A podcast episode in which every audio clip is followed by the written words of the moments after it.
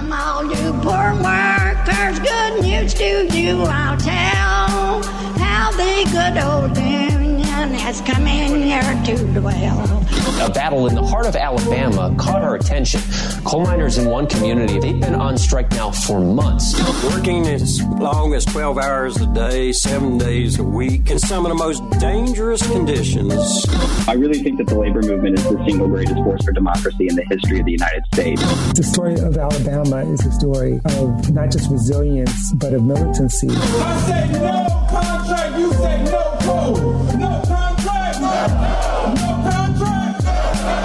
If we ain't all free, ain't none of us free. You're listening to Alabama's only union talk radio show, The Valley Labor Report, with Adam Keller and Jacob Morrison. Hello, Tennessee Valley. This is the Valley Labor Report. My name is Jacob Morrison, here with my co host and fellow agitator Adam Keller, and we are broadcasting live online and on the radio from the heart of the Tennessee Valley, the Spice Radio studio in Huntsville. Alabama.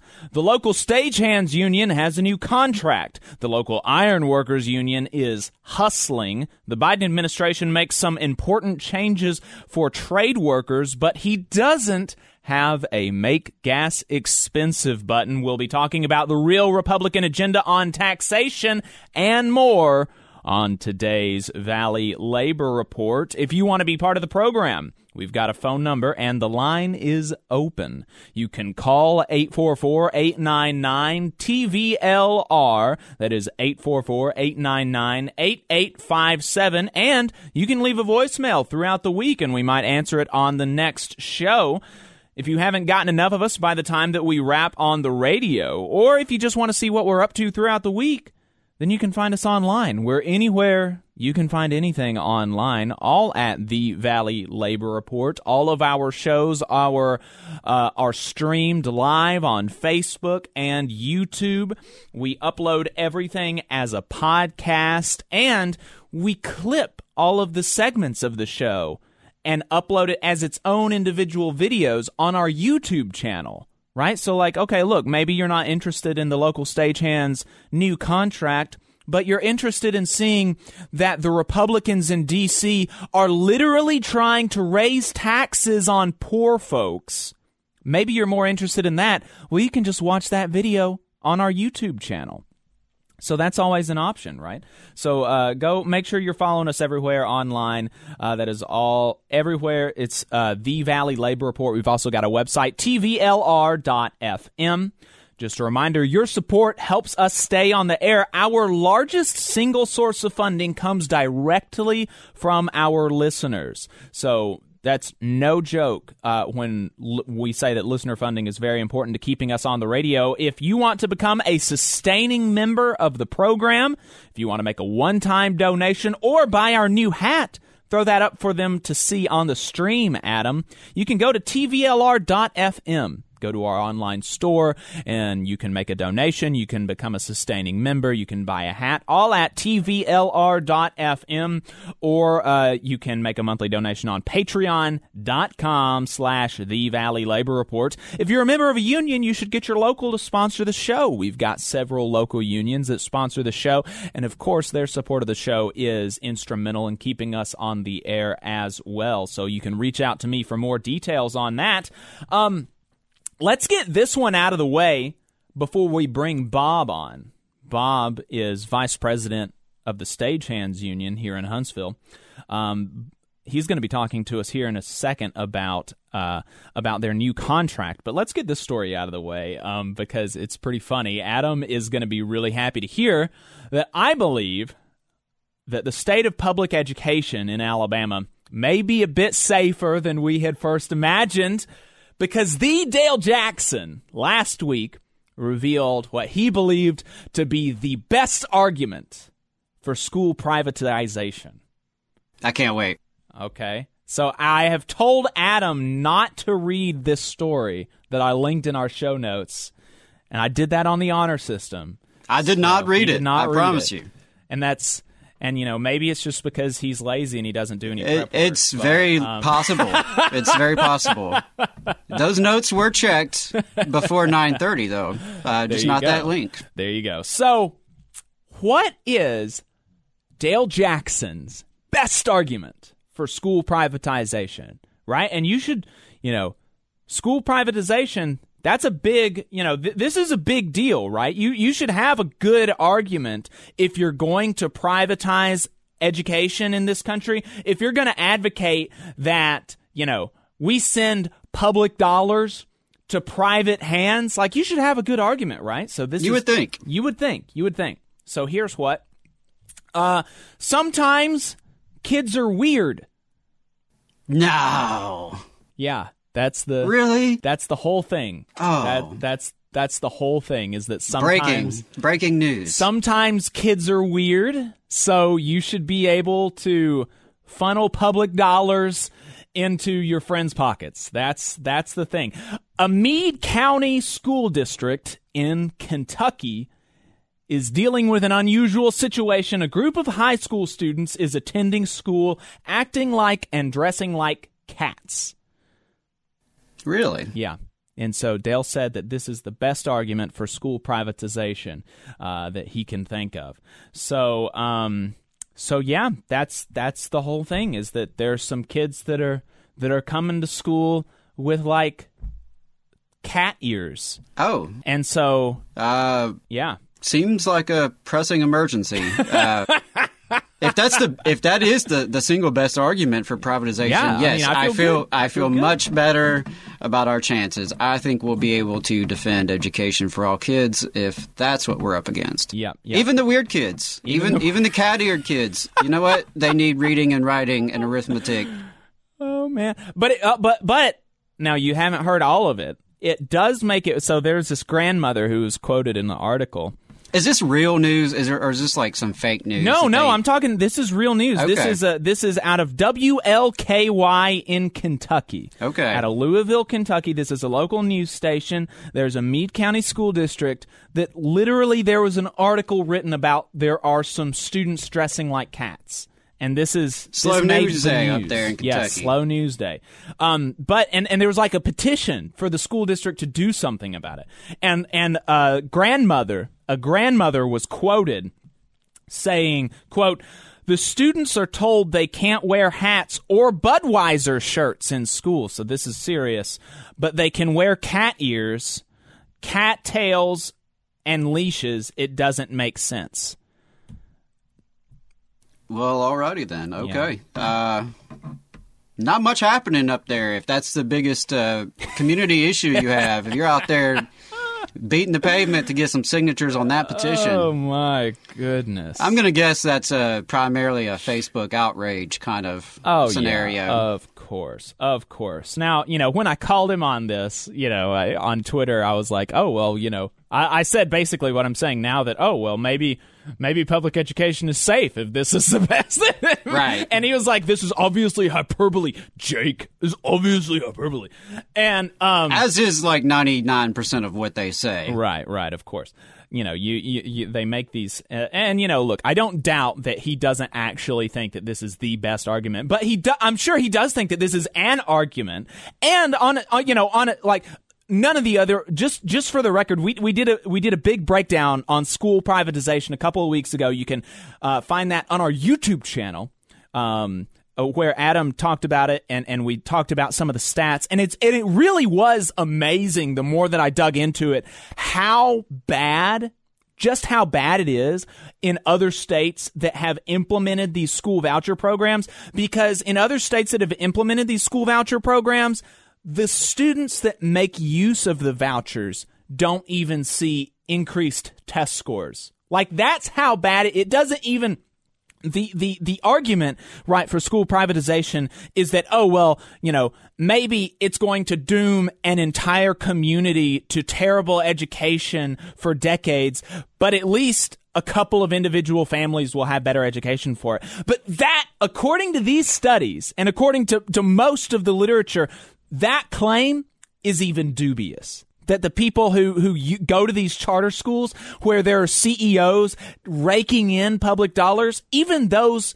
students that take advantage of that, um, they don't get any benefit from it. Right. So so the the the obvious, if you're actually concerned with increasing you know, making education better in Alabama. It's going to be making public education better, not privatizing the school district. But on a serious note, though, on this this specific argument about oh, sometimes kids are weird, so I should be able to take public dollars to put my student in a private school.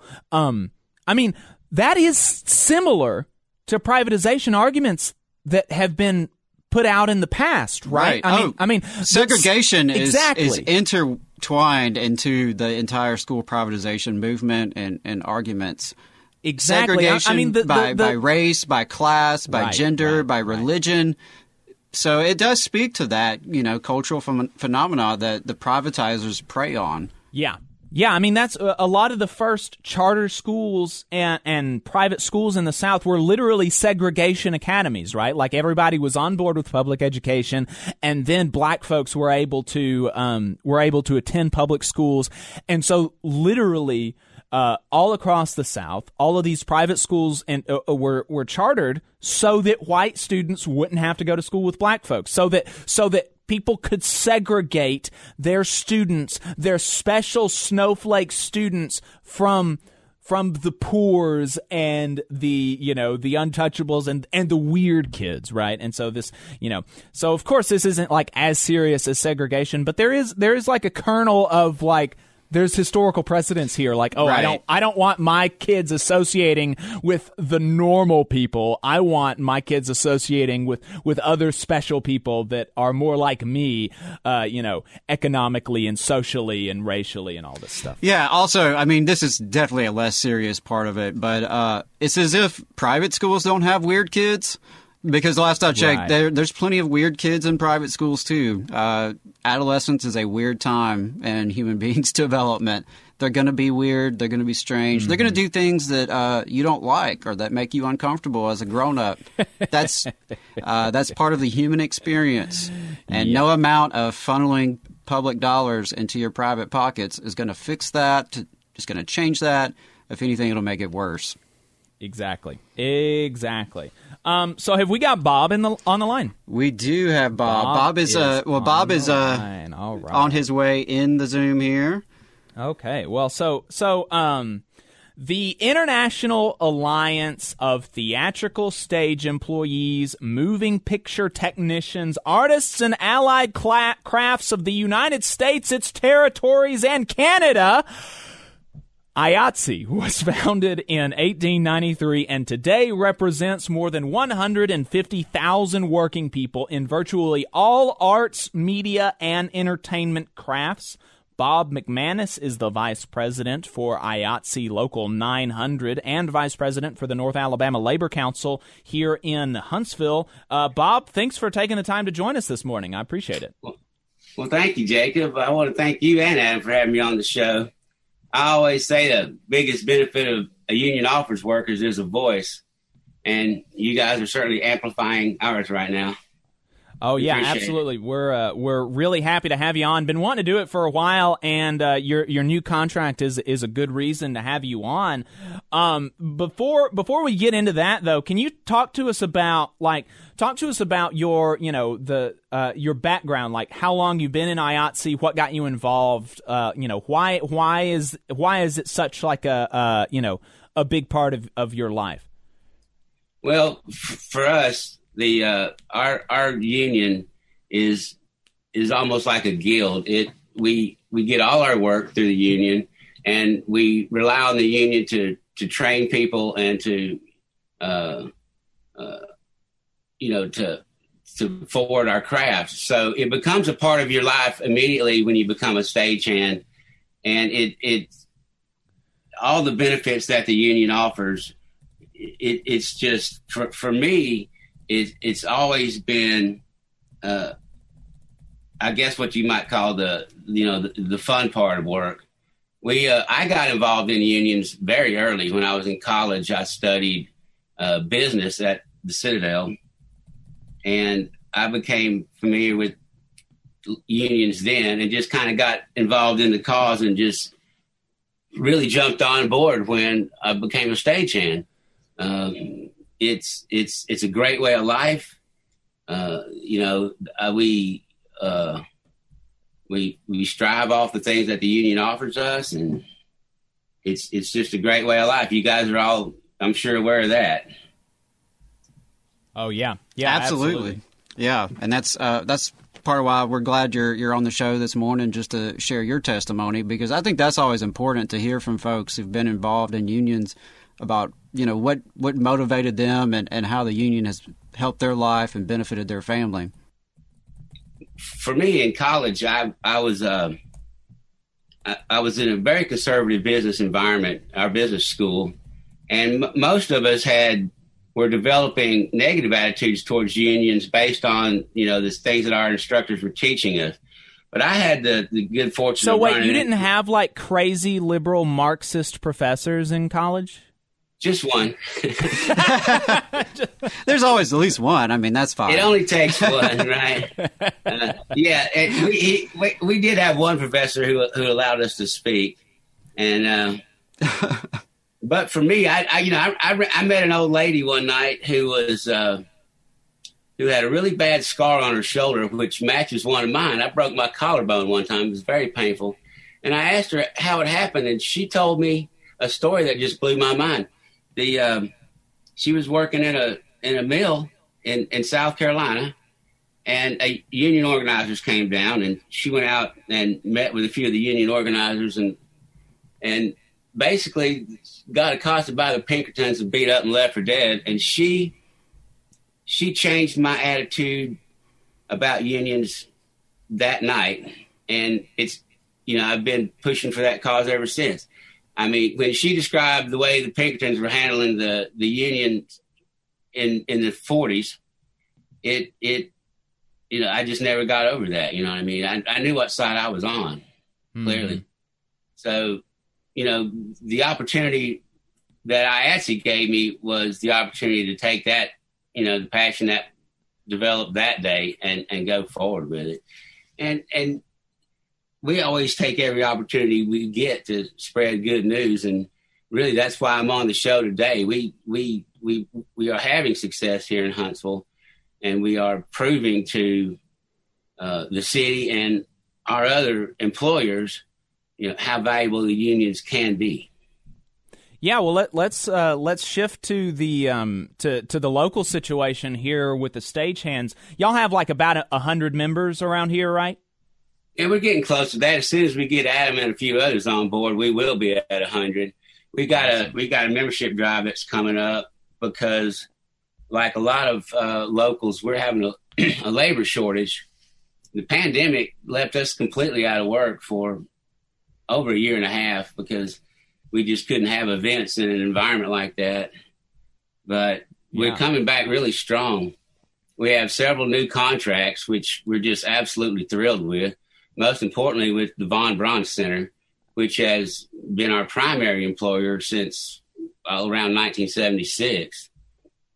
But really, for the first time that I'm aware of, the, a city entity has recognized the value and effectiveness of the union model. We also got, um, we went to visit this week and we're signing a new contract with the Orion Amphitheater, uh, which is a beautiful new facility. Um, we all, we've been over there touring twice and uh, we're getting amp- ramped up for shows. They're going to have an amazing schedule starting this summer. Oh yeah, and fantastic. We're also getting calls from Toyota Field. So you know, it's Yeah, it's yeah. uh, we went from having no work at all during the pandemic and um, to where we are now, which is just total you know shortage of la- uh, labor on hand. Right, right. Yeah, well, well, talk the the the way that y'all, uh, you know, so the the way that y'all operate is more like a trade union than a lot of folks are like most folks are used to you know they have one employer and they go every day and and that's and can you talk to us about like how your jobs are, are kind of allocated and, and your contractors and, and how, how how do stagehand union members in huntsville get work Okay, yeah, that that's a it, it is a unique model. We we it's it's called a, a referral hall, and the IATSE runs a referral hall here in Huntsville. Um, some people refer to it as a hiring hall, but basically, uh, you know, this is a right to work state, so union members and non-union members all go into the same pool.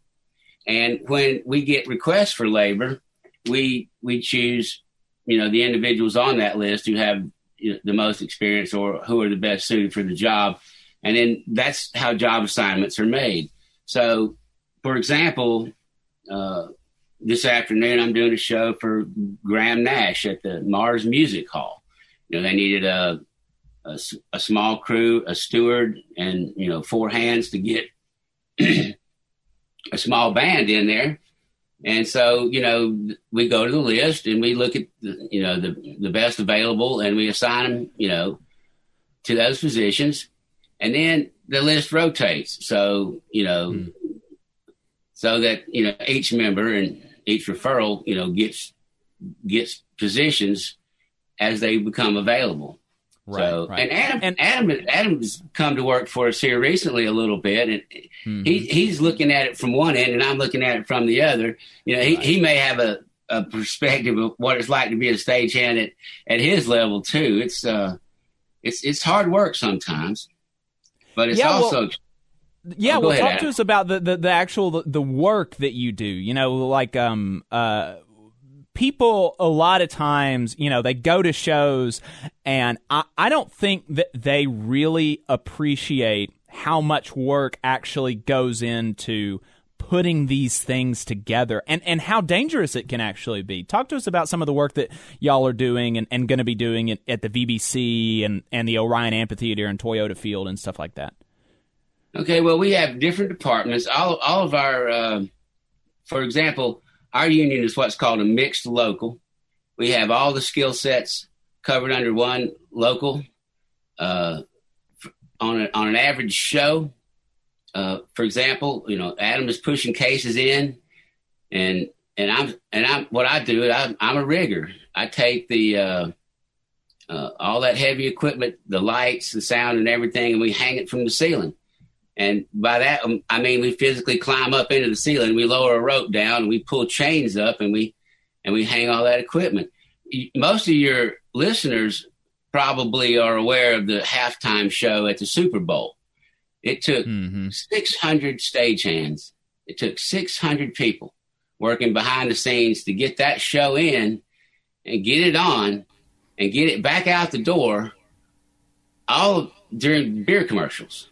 So Right. you know, it Yeah. was. Uh, so It's That's a amazing. good example of what we do. Um, locally, what we do basically is is we bring them in in the morning. You know, six trucks roll in for the average show. We unload those six trucks. We put all that stuff. We hang it from the ceiling. You know, 60, 80,000 pounds worth of uh, lights, trusses, uh, speakers, uh, that kind of thing and then we have a show and you know if it's elton john it's it's really big if it's reba it's absolutely huge but if it's graham nash it's me and four other guys and you know a couple couple of gals and we get it in and we get it out in the same amount of time so the uh, how dangerous can it be? Well, it can be extremely dangerous. There's a lot of heavy equipment moving all the time. There's forklifts driving around. There's guys like me up in the ceiling who are scared to death of dropping something. Uh, but the show must go on, and it almost always does. Right, right. Well, the uh, you know we had uh, David is is in the chat and he asked you know to to speak about the the quality of the performances and how IATSE labor affects that. Because you, you know and you mentioned that that the city and the VBC and and all these people are kind of starting to realize the value that having the the good union labor on these performances um the the value that y'all provide just can you can you talk to us about why the the why they're seeing that value and and how your work does affect the quality of, of, of shows. You know, David said that he's never been to a bad performance at the VBC ever. And and you know, that's because of of course because of the performing artists, but because of all the prep work that y'all do too. Oh, absolutely. It all comes down to training. You know, it comes down to uh, enjoying the work that you're doing. Uh, one of the things that the union is very good at is recognizing skills in individuals and promoting those skills which is what makes us so effective. You know, rather than you know finding a job somewhere and adapting yourself to that job, we kind of get behind people and push, and it uh, it it's a model that works very well with creative people. Uh, we don't uh, ask people to do things they don't like to do. Um, if you're not comfortable in the back of a truck, well, we're not going to leave you in the back of the truck. We'll, you know, we'll find something else for you to do. Right. Um, the the reason why unions are more effective, quite simply, at at what we do, is because of the way we train our people and the way we promote their best interest at all times. And so, if uh, if uh, if I'm not scared of heights, and you know I, I, like being up in the ceiling, well, that's where I'm going to be. We we call everybody has what they call their happy place. Hmm. And and that's you know we refer to it as such. And if everybody's standing in their happy place, then the show is going to be much better than if right. you know it. So to answer David's question, it's quite simply it's it's the way we train our people and it's the way we promote their interest. Yeah, and I, I can testify to that too, having uh, started working there a little bit and still very green, but I got to say the team environment that is there makes such a difference. Everybody's looking out for each other. Uh, if you know you're still learning things, folks are, are great to show you the ropes, literally and figuratively, and and I think that makes such a huge difference. And and I got to mm-hmm. say how I, much I enjoy doing the work. And and you're right, Jacob. The the amount of labor that goes into these performances whether it's rock bands or, or, the Broadway Theater League shows that you hear about, or even just some of the expos that happen down at the uh, VBC. It's it's amazing. It is amazing to see uh, truckloads of, of crates become an elaborate set. You know, it, it just it's it's amazing to see what, what our workers can do, and I think that's a it's a different style of workplace. You know, the the all in as a team model and, and I got to say, I really enjoy it. So for folks out there, and I'm sure y'all are going to get to this, but if there's folks locally who are you know interested in picking up some work, check it out. Uh, I enjoy it a lot. Uh, it can be physically demanding. I know I've been sore in places. Uh, I haven't been sore in in a long time, uh, but it's it's so cool to see the start to finish. It's it's an amazing experience. So, uh, you know, can only echo Bob's comments there. Yeah, and, and, and talk to us about the talk to us about the new contract. You know, you've got this new contract with the VBC, and, and you're working on sounds like a contract with Toyota Field and and Orion. Um, and and you said that you've been able to get this new contract because they are beginning to kind of recognize the value that you that that y'all bring to the table. Uh, what what is in this new contract that's better than the one you had before? And and um, j- talk to us about talk to us about that. Okay, well, basically, here in Huntsville, that we've always been some of the lowest paid stagehands in the nation. In fact, in, you know, the Southeast as a whole has always lagged behind, and Chattanooga and Huntsville were always just at the bottom of that list. We managed now to get a contract that is very similar to contracts in Birmingham, uh, Atlanta, Nashville, and other places, which basically offer a living wage or what we consider to be closer to a living wage than than we had before. As you know, companies like Amazon have spent billions of dollars convincing the general public that fifteen dollars an hour is a living wage. Uh, we introduced that as a as a starting point for uh, discussion, but now it seemed to become this standard that that's a living wage. But anyone who's ever tried to live on fifteen dollars an hour can tell you that right. uh, it's not. We now start around 19 20 dollars an hour, and we go up from there depending on your skill set and and you know that kind of thing. But we where we are now is basically you know, in line with the rest of the Southeast, which, you know, still lags behind the rest of the nation when it comes to our earning potential. but we at least feel like now we have protections uh, in the workplace that we haven't had before. We have under this new contract, we have a a, a bigger hand in uh, safety in the workplace, mm-hmm. which, as you know, uh, unions are champions in that arena.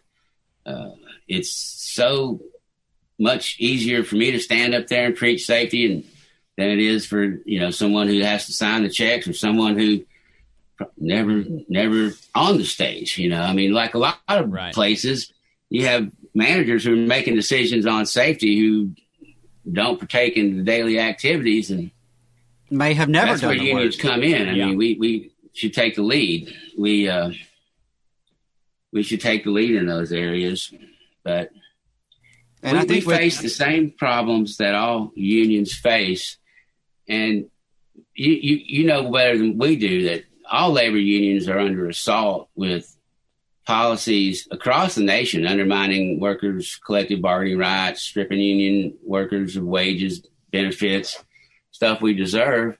And like all union folks, it's our our job to fight to strengthen the federal labor laws and protect the right to organize. And, and mm-hmm. unions we have the right to organize and bargain for higher wages and, and better benefits. And for us, that that's becoming a reality. Yeah, that's so, that's great. What were what were you about to say, Adam?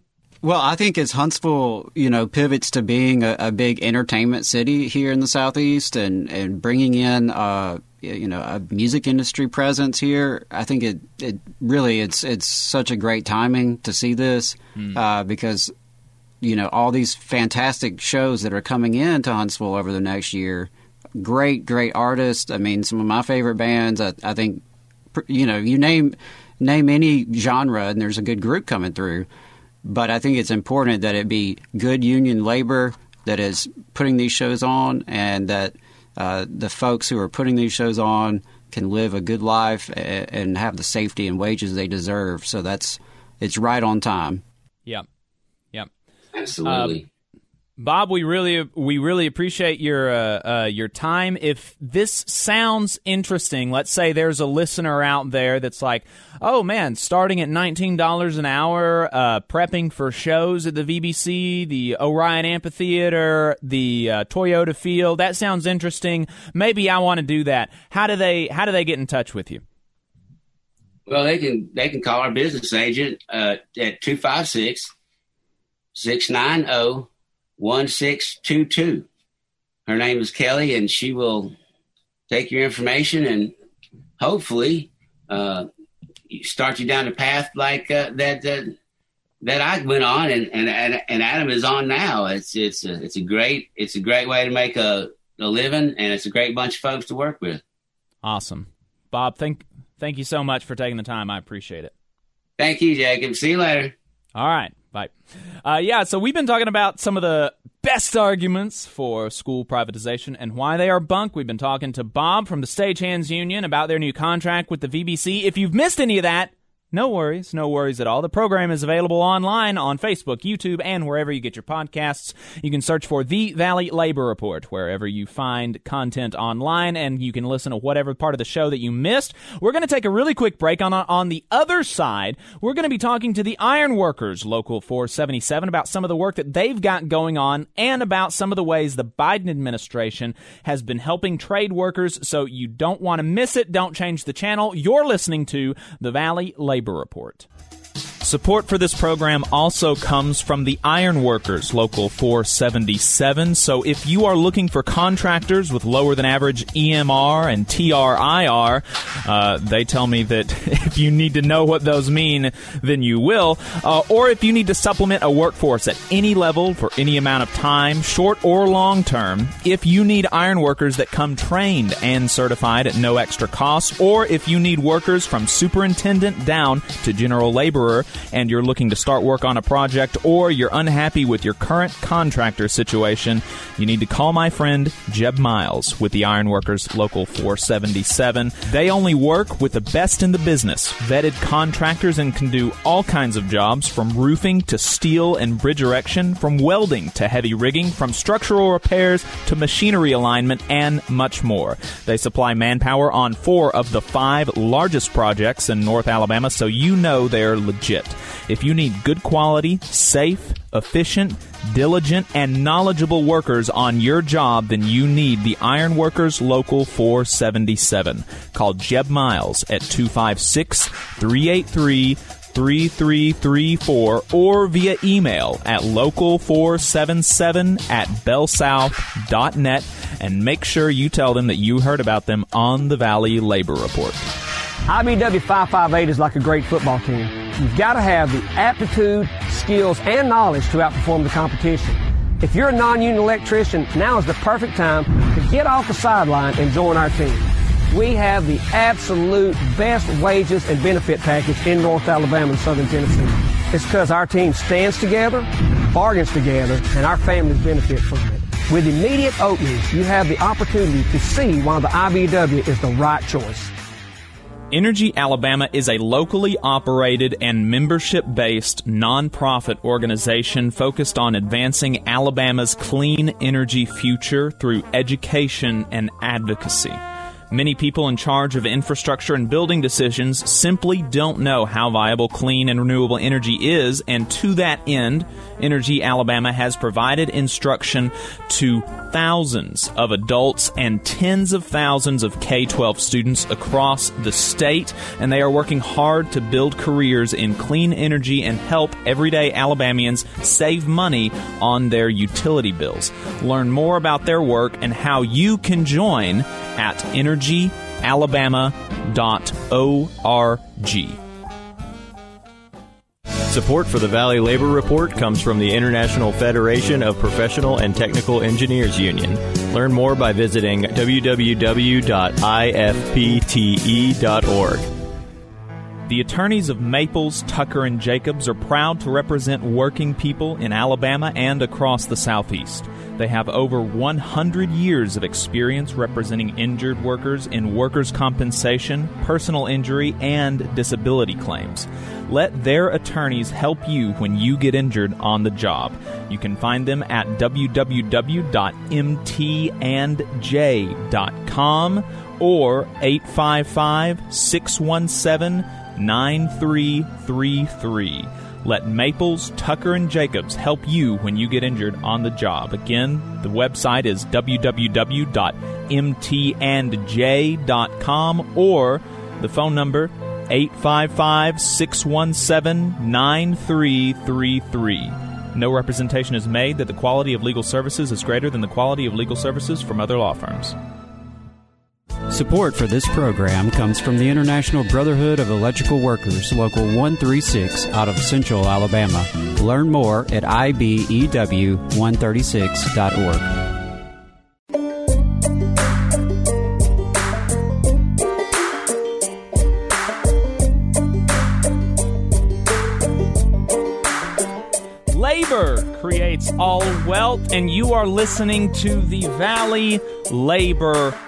Report. My name is Jacob Morrison. My co host is Adam Keller. If you've got anything to add, you can give us a call. The phone number is 844 899 TVLR. It is 844 899 8857. And you can leave us a voicemail throughout the week. We might uh, play it on the next program. The International Association of Bridge, Structural, Ornamental, and Reinforcing Ironworkers Union represents 120,000 members in North America. Members of the ironworkers have worked on nearly every major construction project you can think of. The Golden Gate Bridge, the Sears Tower, the St. Louis Arch, the oil sands plant expansion in Alberta, the World Trade Center, and the Freedom Tower. And the Ironworkers Local 477 represents hundreds of workers here in North Alabama. And we've got the business representative on the line with us now, Eddie Mitchell. Thanks for your time. I appreciate it. Good morning. Thank you. Absolutely, absolutely. Glad to have you on. Uh, so, Eddie, we're we're going to be talking about some of you know some of the stuff y'all got going on locally, but first, there's some things going on nationally with the trades that are really uh, that are really pretty important and, and, and pretty good.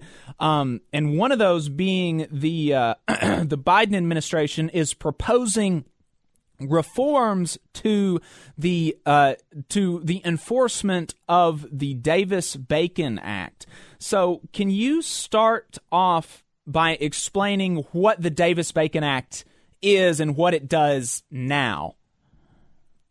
Um, the Davis Bacon Act was created by two lawyers, or uh, they were either lawyers or representatives, Davis and Bacon, and it uh, it sets a prevailing wage, or it's uh, anything with federal funding. Um, mm-hmm. I think it's over two thousand dollars is what it throws into being a Davis Bacon wage job, and then the Davis Bacon wage will be based off whoever prevails in that area. Gotcha, gotcha. And and so what what does that mean? Who prevails in the area?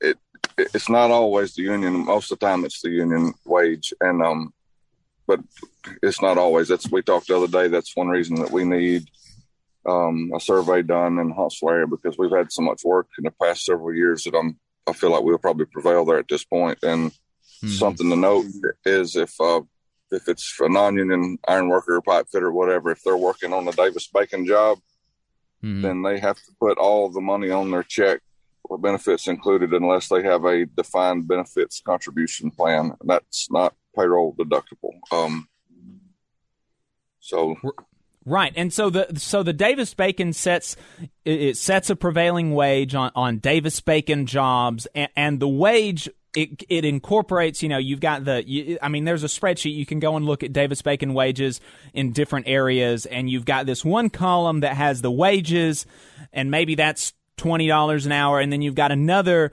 that has your uh, benefits, and maybe that's another twenty dollars an hour, and that would be things like you know paid leave or, or defined pensions and health care and things like this.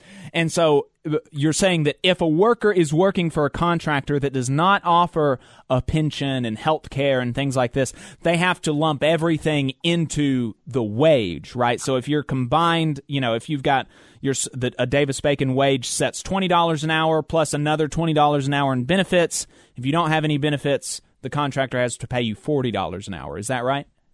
That is correct. So, how is that enforced right now? Like, how has that been enforced?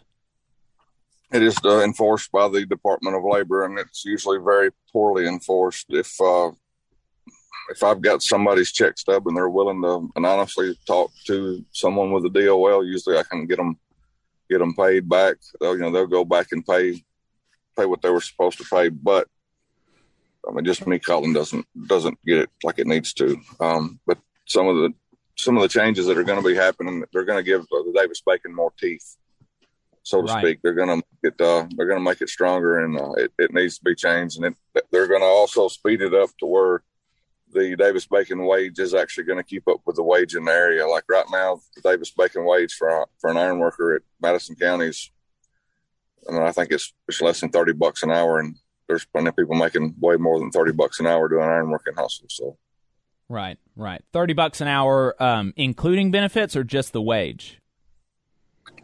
Well, m- most our our scale is 29 plus benefits so it's it's around 45 46 dollars an hour total package but there's some open shop guys that are making 30 32 up there 30 so, 32 uh, total package yeah or yeah yeah 30 32 dollars yeah. an hour yeah, and, and so the the way that it's the way that the wage is set is like a is the Davis Bacon wage is set is like a survey of you know what are the wages and and in the area, and so we're going to kind of set it somewhere in there, maybe towards the the higher end or or whatever. And one of the reasons that you're saying that it's so low is because it's been so long since a survey has been done, in Huntsville. So, you know, you're not accounting for inflation. You're not accounting for, um, you know, maybe maybe workers having more leverage and and getting better wages that way. You're not accounting for all these changes in the environment.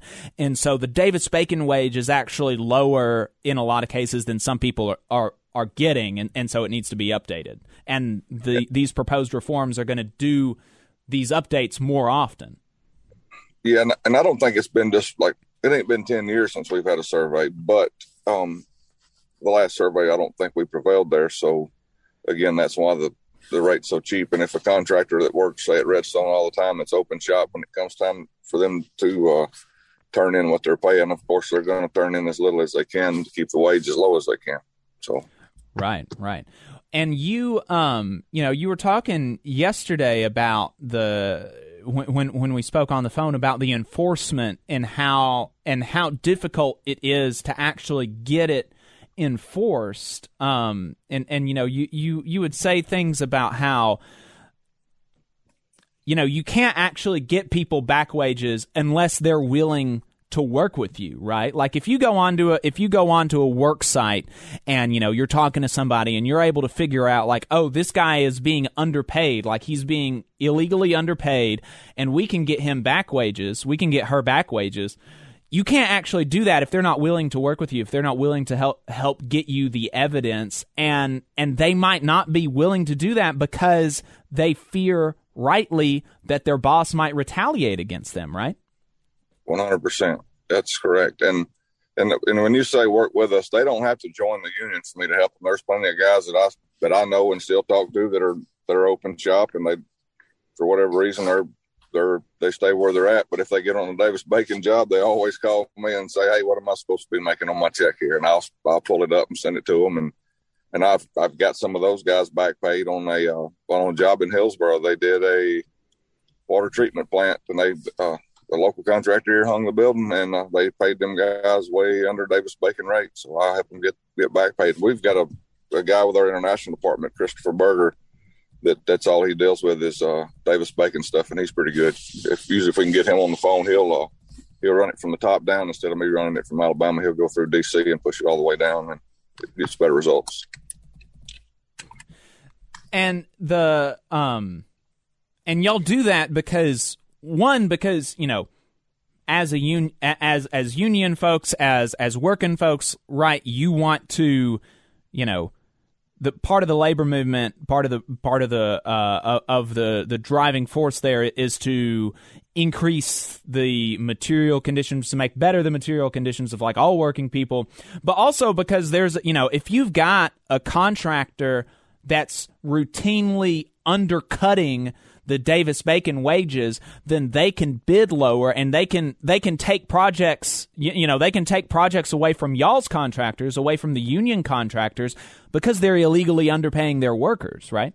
Yeah, one hundred percent. And if you know, I feel like if we're not doing something like that to help run it down, then then we're not helping our contractors, and they're the lifeblood of our union, just as are our mm-hmm. members. But without contractors, we don't have a pay a payroll coming in. So Right, right, and and one of the uh, one of the things that that contractors will do that the non-union contractors will do to um, to make it difficult for the workers and, and for their allies, like in, in unions that maybe they're not even a part of, to enforce David Bacon, Davis Bacon wages, uh, the the Davis Bacon wages and protections and things like that, is that they'll hire undocumented immigrants, and the undocumented immigrants, of course, you know, they've got the there's like a compounding element of fear for them in fighting against their boss because you know you've got the normal fear that anybody's going to have like oh if if I retaliate or, or if I if I fight against the boss for their mistreatment of me maybe I get fired. If you're an undocumented immigrant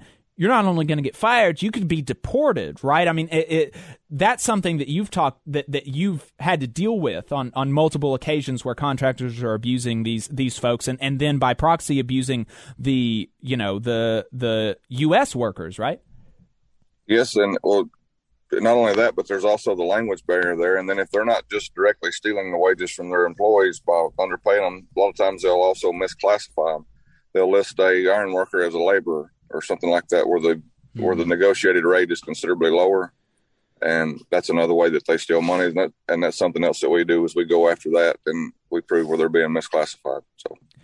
And so, how are the proposed reforms to the Davis Bacon wages how is that going to help workers feel safer in reporting employer misconduct? Is there anything specifically addressing those concerns in these proposed reforms?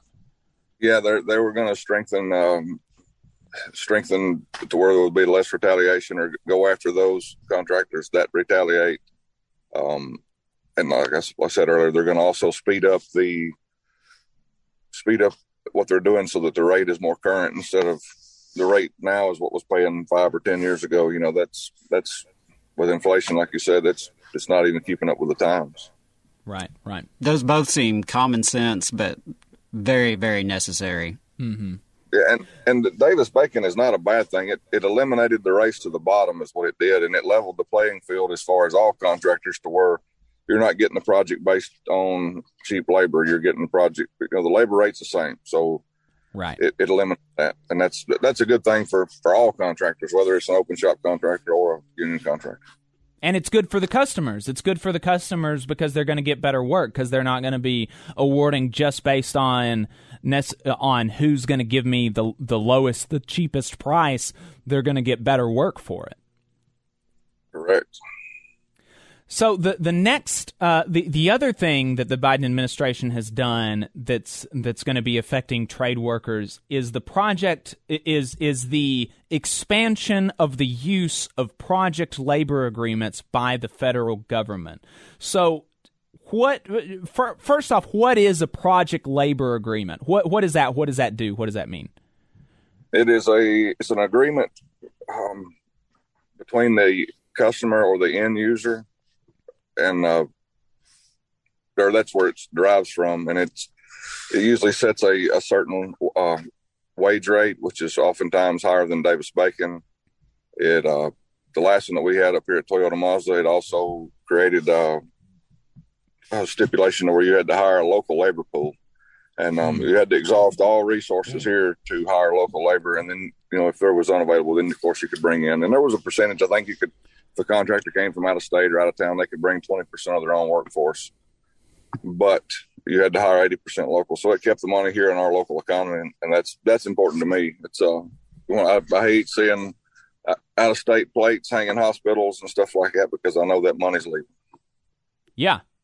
Absolutely. And that seems, again, just like Adam said, that seems like super common sense. But, and, and you mentioned Toyota Mazda and you said that um, that Governor Ivey tried to get Toyota Mazda to not agree to a project labor agreement.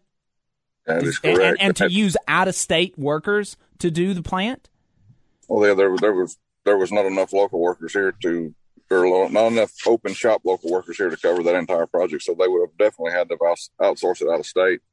But um, yeah, that's that is correct. That's what that, that, you know that goes against our own constituents, and it doesn't matter yeah. whether you're union non-union at that point. Um, if it would not have been a PL, like there were non-union contractors there, but they had to pay the negotiated rate. At least they could pay more, but they had to pay at least that negotiated rate. So it benefits everybody, open shop or union workers. Right, right. And and and that's I mean that's just amazing to me that that she was pushing Toyota Mazda to not to to try to make sure that they, that they only use non-union labor to the point of being willing to import out-of-state workers uh, to instead of using Alabama union members. Mhm. Yeah, that's that's not surprising but definitely bothers me big time why wouldn't you want why wouldn't you want the money to stay right here in your own community? Uh, you know, with workers who are living here, paying taxes here, it it just I guess it makes too much sense. Yeah, yeah. And, to, and to the, me, there's to me there's a big difference. A lot of your politicians are pro union, a lot of them are are non union, and a lot of them are anti union. Um, I have a problem with the anti union ones, but I don't I don't necessarily have a problem with the non union or you know the people that aren't beating their chest and screaming union um, right. because they have to support all constituents. But uh, you know we're here to help everybody, and, and that's that's the message that's got to get out there. We're not here to hurt a contractor. I mean, there's there's open shop contractors and Hustle that right now we're we're helping supplement their labor force, and uh, mm-hmm. and we've got a great relationship with those people. It just took about three years for them to realize that we're not the we're not the bad guys. If we can help you, we will. If we can't, we won't hurt you. You know, it's uh, right. And the the project labor agreements also guarantee a, uh, utilization of apprenticeships and safety standards. Can you talk about Can you talk about some of that? Absolutely, that's uh, that's huge. That's huge for us. And again, the uh, the apprenticeship it, it doesn't guarantee it to be a union job, but it makes it really hard for an open shop contractor, and because most of them do not have a certified or accredited or registered apprenticeship program. So by us using apprenticeship programs, we guarantee you that that training, that third party training is available. It's free to the contractor. It's uh, it keeps growing the skill set here. It keeps the people here that can do the work, so that we don't wind up having to outsource every bit of it to get it done. You know, it's uh, mm-hmm. we, we strengthen our local labor force. When we do that, we grow our local economy. We uh, it's it's good for everybody. Right, right. And so the what the Biden administration did, he signed an executive order at an iron workers local union hall. I believe it was in DC, maybe, um, to to increase the use of project labor agreements. Can, can wh- talk to us about that and, and what that executive order does does. The executive order was anything with $35 million of federal funding would be a project labor agreement and that's huge. That's really big for us. That's uh, I can't think of a way to guarantee uh, better working conditions and better pay for anybody than than doing that. That's uh, in my lifetime. That's the that's the best thing any elected official that I know of has done for the way I make a living, and and also it helps everybody. Like I said, it's yeah, it's it's looking at ways to grow the economy from the bottom up, and so I think that's mm-hmm. that's a great development. And again, I mean, it's just so common sense. If we're using taxpayer dollars, we should be tying strings to that. We should be saying like, look, you've got to pay a good wage. You've got to have good you've got to have safe working conditions. You've got to have people who know what the hell they're doing, you know? Right. You've got to have people that have trained. I mean, this is this just is just why would you not why would you not want this? It doesn't make any sense. Well, and you know, and this is and I keep going back to it's it's not a it's not a bad thing for open shop contractors because if right like if if you were an open shop contractor right now and you were going to do a job at Redstone, it had 35 million in federal funding and it was a project labor agreement. I mean, you could literally call the, the wage rate's already established. It doesn't matter who you pay, whether it's your guys or our guys. The wage rate's going to be the same. You, you can call us. We've got the training or the guys that are trained. It's um, it's great for everybody. You know, it's uh, it, right and and it and it they should be utilizing local contractors. That's that's what I want to stress is like again, the the PLA is going to help all local contractors. Right, right, right. Well, so let's uh, uh, let's go ahead and, and move to here locally. Um, you know, uh, uh, the local 477. Uh, y'all are a sponsor of the show. We appreciate that, and and y'all have got a lot of y'all are doing a lot of work. Y'all are really out, really out there, um, you know, getting stuff done, and and so let's. Wh- talk to us about how the jobs actually work for trade unions. We talked about Bob. We talked to Bob about this a bit ago because the stage hands, um, stage hands are, are operate pretty similarly to trade unions. But how how do y'all do that? If some you know somebody joins the union, how can they expect to get a job? Like how does that process work?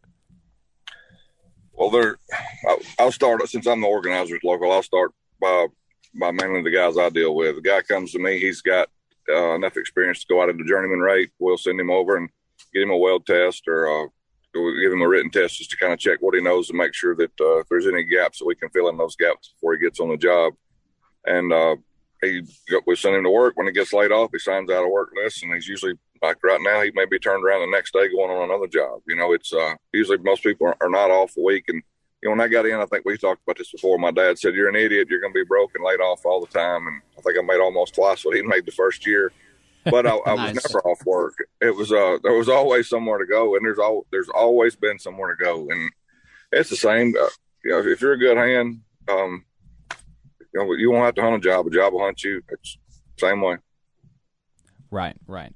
Yeah. Um. And and so the uh So yeah, you know, you sign up, you you you become a member uh, of the union, and then just like Bob was talking about, you know, there are jobs, and and you know, you get called get called for jobs, uh, and and sometimes you might work there for a few months, sometimes maybe for a few years, and there's and and one of the things that I really like about the the trade unions is that because they're international, like you said, there's always work somewhere. There's always work somewhere, and so if you're willing to travel you don't you're never you're you never have to worry about being out of work. I talked to a pipe fitter uh, a couple of years ago about how he made like two hundred fifty thousand dollars working a job in California in one year. Um, you know, so there's always work somewhere, and because the trade unions are are international organizations, they can they can set you up if if work maybe dries up a little bit in your local area, they can set you up with a job somewhere else if you're willing to relocate not only that, we've had guys whose spouses like moved to Huntsville for whether it be like a job in the medical field or uh, you know uh, something with uh, defense, and be an iron worker from another state way off. They come here, and it's the transfer process is extremely easy. So then I mean, they can uproot where they're at, move here, and then they, they're still iron worker here. All their money's still going to their to a pension. So it's uh, it's it's nice. It's nice to have that luxury. Yeah, absolutely. And so, what are the what kind of work have y'all got going on in Huntsville? What are what are the projects that the the Ironworkers Local 477 is working on here? Not not just in Huntsville, but in North Alabama. Well, uh, we're doing the structural, the precast, and the glass or glazing work at the FBI project at Redstone Arsenal. We did the uh, test stand for Blue Origin, the, the demo and rebuild at at uh, Redstone Arsenal. We did the Toyota Mazda project. We've got Facebook data center going. We're on the second or third phase of it. We've got a contractor that's already been awarded the next phase of it. Uh, we've got a motor plant expansion coming up at Toyota. We've got a simple cycle, three unit simple cycle going on at Colbert Steam Plant right now. We've got work at Counce, Tennessee at the paper mill. Uh, we keep a lot of work with TVA. We've got a Browns Ferry outage, nuclear outage winding up right now. Um, and we're covered up with work. Yeah, you said that y'all have um, like basically every single member is out on a job somewhere, 100% employment, basically, right? Yeah.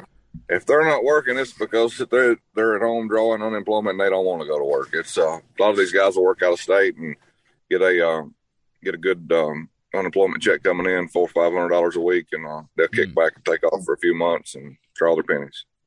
Right, right, right.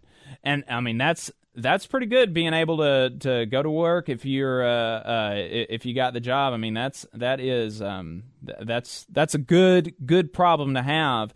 Um, having all those having all those jobs uh, available. What exactly are y'all doing on these jobs? Like, give us an average day of like an iron worker at the Facebook site. Uh, we've got guys from sticking bolts, bolting up the iron, uh, plumbing the iron, you know, like uh, making sure everything's plumb straight. Uh, we got connectors that are hanging iron. We've got a decking crew, uh, Harris up there slinging decking, uh, shooting Nelson studs. It's and that, that's a structural job. You know, we've got guys that are at Browns Ferry that's been welding, you know, just you know nonstop welding. We've got uh, we had an outage just finished up or what's still going at Constellium. It's uh, on a furnace, a lot of welding. It's uh, there's so many different facets of ironwork, whether it's tying rods or structural jobs or glass work, or ornamental. Um, people can figure out what they like to do and, and kind of chase that type of work, or they can do a little bit of different here and there, here and there. So you you know you don't you don't get tired of doing one thing. There's a lot of diversity in what we do. Right, right. That's really cool. And so, why are y'all getting all this work? You know, you mentioned that there's open shop contractors, there's non-union contractors out here that that they could get this work theoretically, but y'all are y'all are getting all this work. Why is that? Well, the number one reason we're getting all this work is because our members. They go out, they do the job, they take a lot of pride in what they do. One of the biggest differences I noticed, I worked non-union for a while before I got in the union, and uh, I kind of feel like I always had pride in what I do, but um, there's a different sense of pride when you do it or when I'm doing it through the union because I understand that I'm not representing just myself, but I'm representing everybody. The people that came before me, the the people that took time out of their day to teach me a better way, a easier way, a safer way to do it, a faster way to do it. Um, so it's and that's way our that's where our members are at. They uh they take a lot of pride in what they do. Um, they're going to go to work and do the best job that they can. They're you know they look ahead. It's it's uh it's a culture. It's, it's the best way I can put it. It's a whole different culture.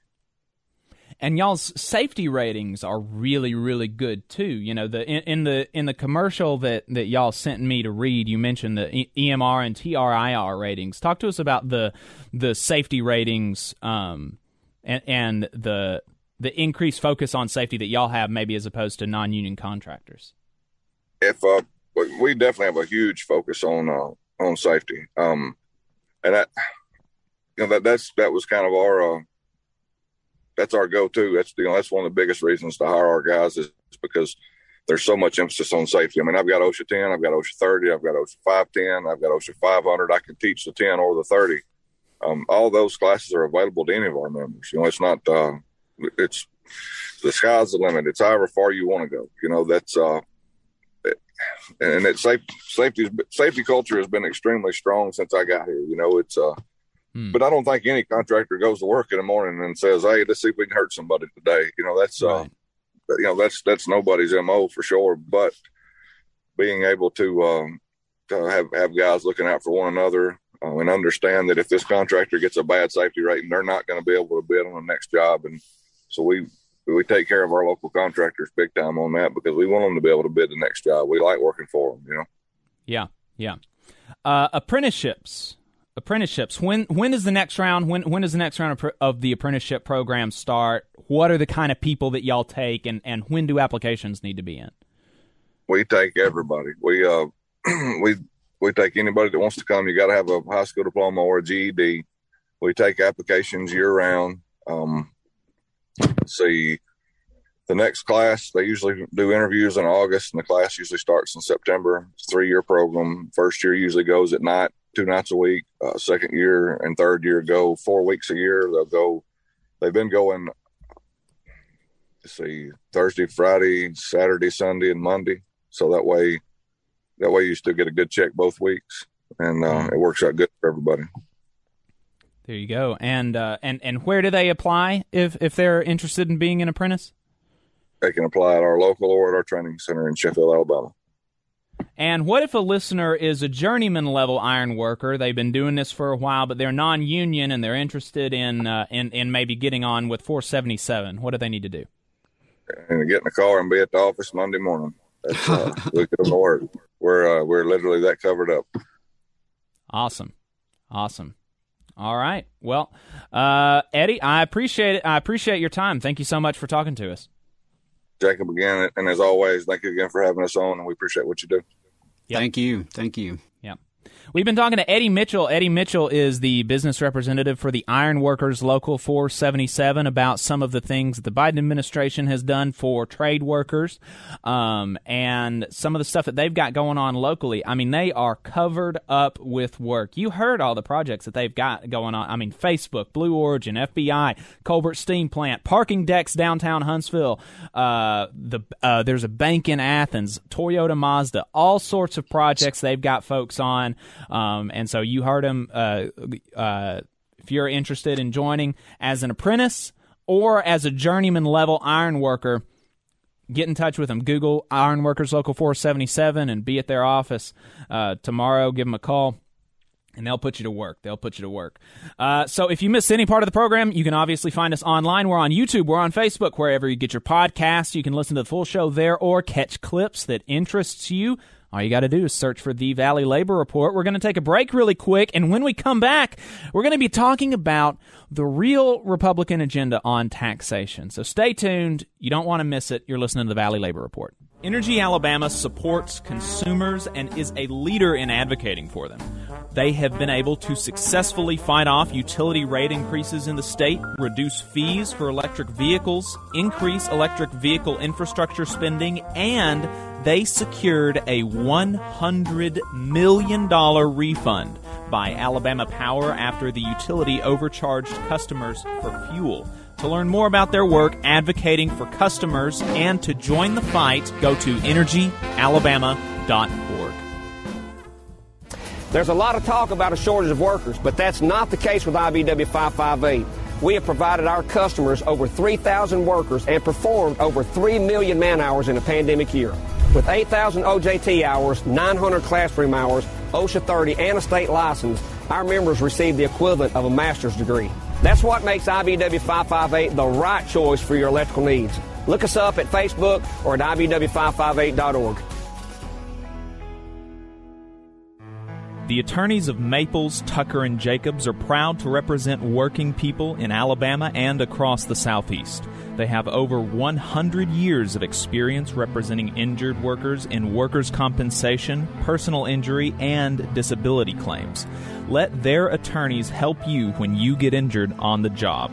You can find them at www.mtandj.com or 855 617 9333.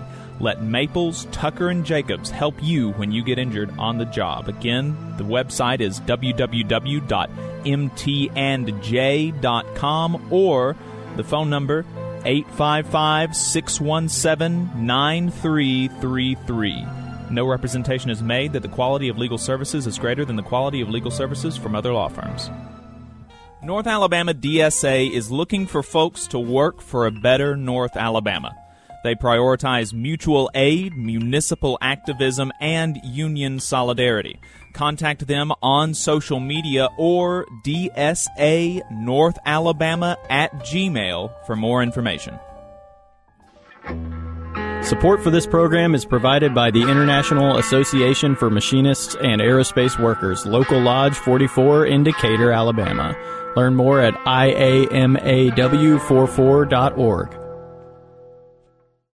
Hometown Action is a proud sponsor of the Valley Labor Report, and we're here to help keep you in the loop on the assault on your right to protest, picket, and peaceably assemble in Alabama. The anti protest bill is back this year, and it's as bad as ever. There is huge interest in building worker power and increasing unionization in Alabama that has corporations scared. Don't let their influence on our state legislators become another tool to arrest striking workers and union supporters. This racist bill is especially problematic for black organizers and unnecessarily gives law enforcement broad discretion to define even small peaceful gatherings as a riot.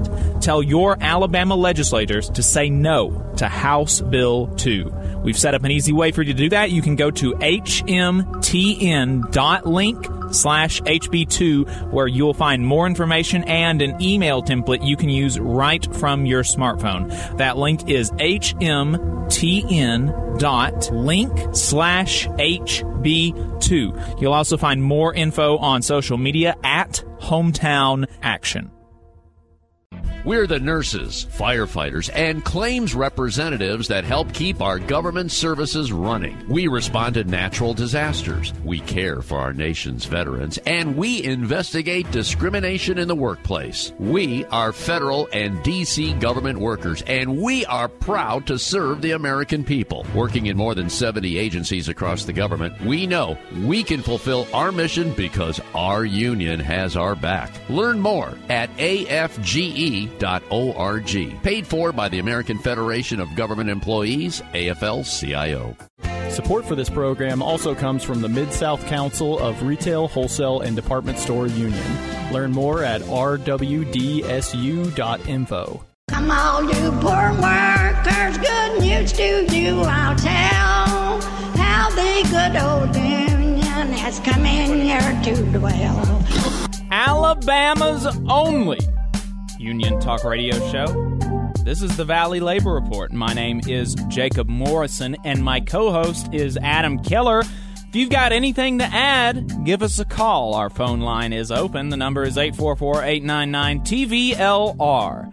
844-899-8857 and if you listen to the program as a podcast you can leave us a voicemail anytime at the same number so this was just absolutely astounding to me.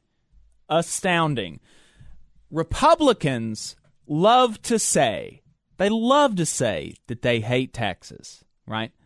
They couch it in support for the middle class. Super, super scare quotes there. Whatever the, that's supposed the to mean. The middle class. That's not even a real thing. But we know that's bunk, right? Of course. We know that's bunk. Um, we know the theory that hating taxation is bunk because the entire history of the Republican Party, okay? Because of the entire history of the Republican Party, we've always been sold on this idea that if we only cut taxes for the wealthy, it's going to trickle down onto us and we are going to benefit by rich people having more money in their banks somehow. But we know that the, because because as the United States has decreased our taxation on the wealthy, wages and productivity have decoupled. Before, I mean, back in the 50s, everybody talks about, oh, the 50s was this golden age for the American quote unquote middle class. You know, the 50s, the top marginal tax rate, the top marginal tax rate was 94%.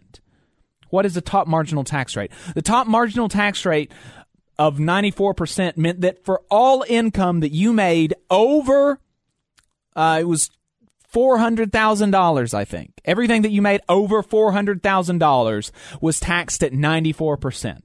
Of course, there are loopholes and there are tax breaks, um, and and so very few people actually paid a top marginal tax tax rate of ninety four percent, right? But but it was higher than it is now. Of course, obviously, and if you made two, uh, if you made four hundred thousand dollars, that didn't mean that the rest of your income was taxed at ninety four. It's just everything that over 400,000. Okay? That's what marginal taxes are. You've got these tax brackets. That's how that's done. Starting in the 50s and 60s, JFK, Jimmy Carter, Ronald Reagan, uh, Bill Clinton, George Bush, all these people, they cut taxes. All these people cut taxes. And every time they cut taxes, they told us they told us it was going to be good for us. It was going to be good for. There, there were two things that they did. They would say, one, what I'm actually what I'm doing is cutting your taxes. Uh, young, uh, a poor person, working person. I'm actually cutting your taxes in addition to cutting the wealthy's taxes.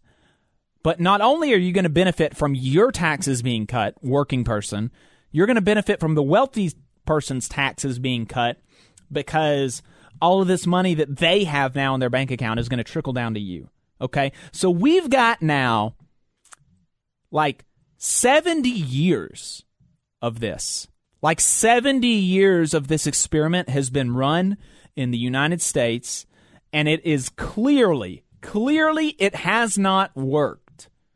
Giving rich people more money has not helped working people. It's clear.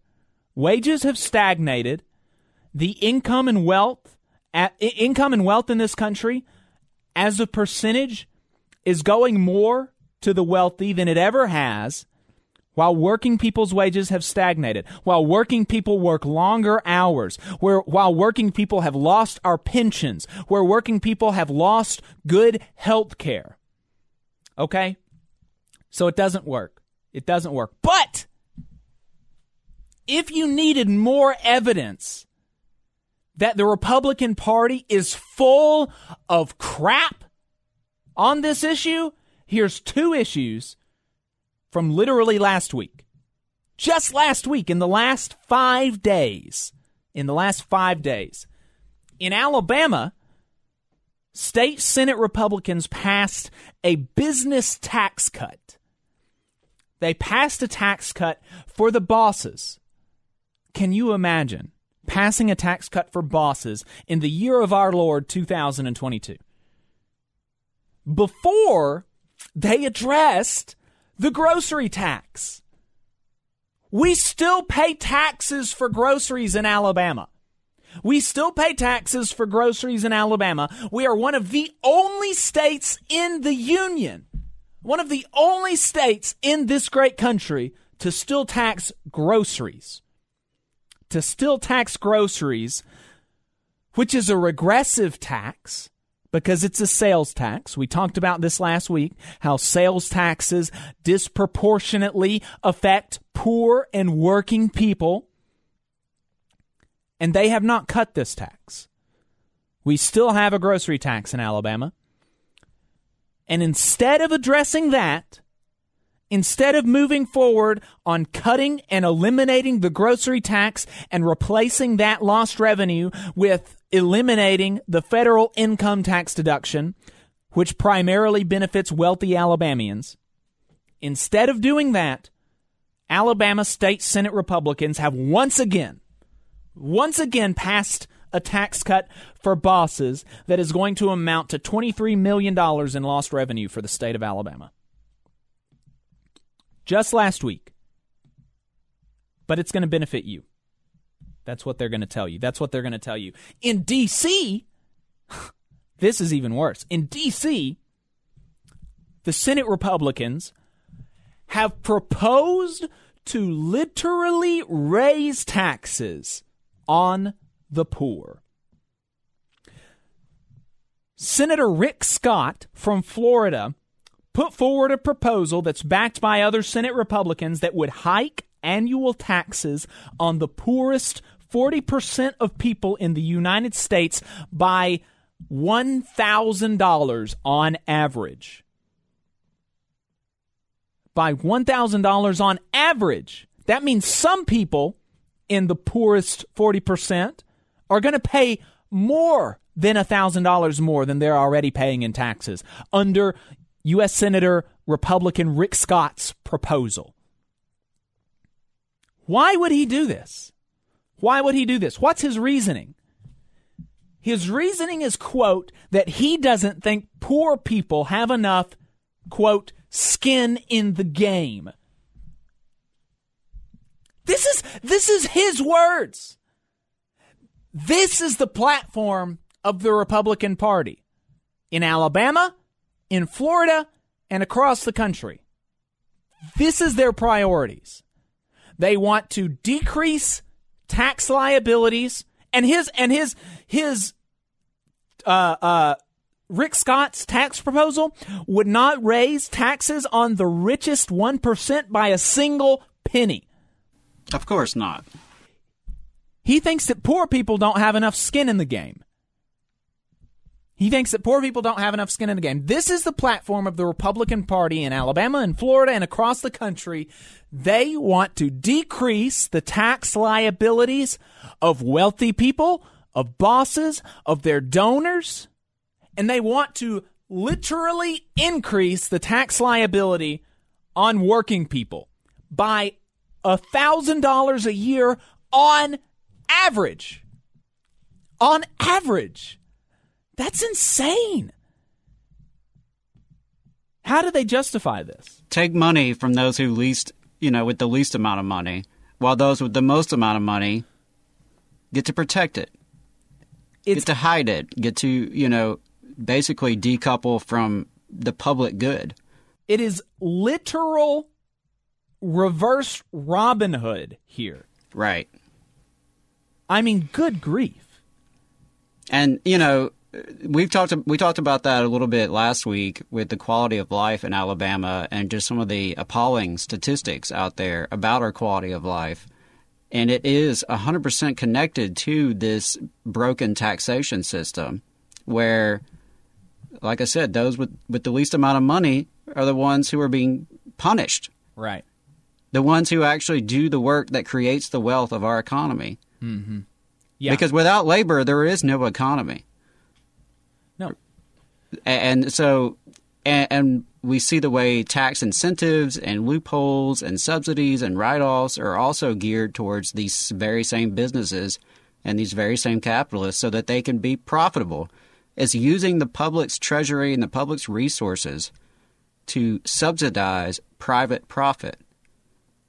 While at the same time, we're going to in- increase the amount of taxes that working people have, that poor people have. It's you know, it's Right. it's just disgusting. We're either we're either going to literally increase it or we're not going to work towards decreasing the the um the hit that working people feel from taxes, whether that be from by increasing their wages or by cutting. You know, I mean, because there's a reason, right? There's a reason that this tax cut for the bosses that passed the state senate in Alabama last week. There's a reason that that's higher on the priority list than eliminating the grocery tax. Right. There's a reason. It's because the people that are hurt by the grocery tax aren't writing $100,000 checks to these people's campaigns. Right. It shows the priorities. It shows the priorities of, and you look at their budgets, you look at their tax cuts and the legislation that passes through, it's a reflection of their priorities. And the vast majority of us are not represented. I mean, it, it is it is truly, truly. Um, I mean, And just last week was uh, the grocery tax, or this past week on Tuesday was the grocery tax rally by Alabama Arise. So it's not like you know right. They would have to people come up with talking about something. People And there are are talking some. Republicans. There are some Republicans that will say that they support eliminating the grocery tax, but still, you can say whatever you want. You can actions speak louder than words, and Right. actions are more revelatory of your actual priorities than are your words. Like if you're in office and you're talking to me about how I support eliminating the grocery tax, I su- like I don't care. What do it. Do it. And and and if because there are state senate Republicans that say they support eliminating the grocery tax. What they should have done because obviously obviously eliminating the state grocery tax is going to benefit more Alabamians than yet another tax cut for the bosses. Obviously. And this isn't even to say that you should or shouldn't pass this tax cut for the bosses. Like that's not that's not even what I'm talking about. I don't think you should, but let's just set that whether it should happen or not to the side. There's an issue of priorities. And if these people actually supported eliminating the grocery tax, what they could have done if they wanted to posture or, or actually do something for working people in Alabama, they could have said, I will not support one more tax cut. I will not support one more tax cut until I pass this tax that is going to help working people. That is my first priority, and my voting record is going to reflect that. I will hold up everything else in this chamber until that's related to taxation until we eliminate the grocery tax. That's something they could have done. Yeah, and it's a state senator, a Republican state senator, Andrew Jones, who is carrying the legislation uh, backed by Arise because it would remove the grocery sales tax, which would greatly benefit the majority of Alabamians, and it replaces that revenue so that our schools don't take a hit because our schools Yes. are already underfunded as it is. So, you know, it, it addresses that. It's on the table. It could easily be done. And that's why we need uh, representation that looks at the economy from the bottom up as opposed to the top down. But even this fellow that introduced, who's a Republican who introduced this bill in the Senate, presumably he voted for this tax cut for the bosses. And so, like, there's still an issue there, even of his part, Right. even of the guy who is who is proposing this legislation. He's not taking it as seriously as he should be. He is not mobilizing. He he's not going on the offensive against folks who are not uh, working towards passing this this tax cut for working people. I mean, it's just so frustrating. So, you know, don't be fooled by the things that they're saying. But anyway, we're about out of time here on the radio. As we're wrapping up, let's do a couple of plugs. You can leave us a voicemail, 844-899-TVLR. We've got a new hat. We placed the order last week, but you can uh, still get yours because we ordered some extra. You can go to our website, tvlr.fm. That is it for us on the radio. You can find us online and stay tuned for overtime. We're talking to Luis Leon as a labor reporter about the Bamazon campaign. We are talking about gas taxes because we did uh, uh, the gas prices because we didn't get to that and more. So you don't want to miss it. All power to the workers.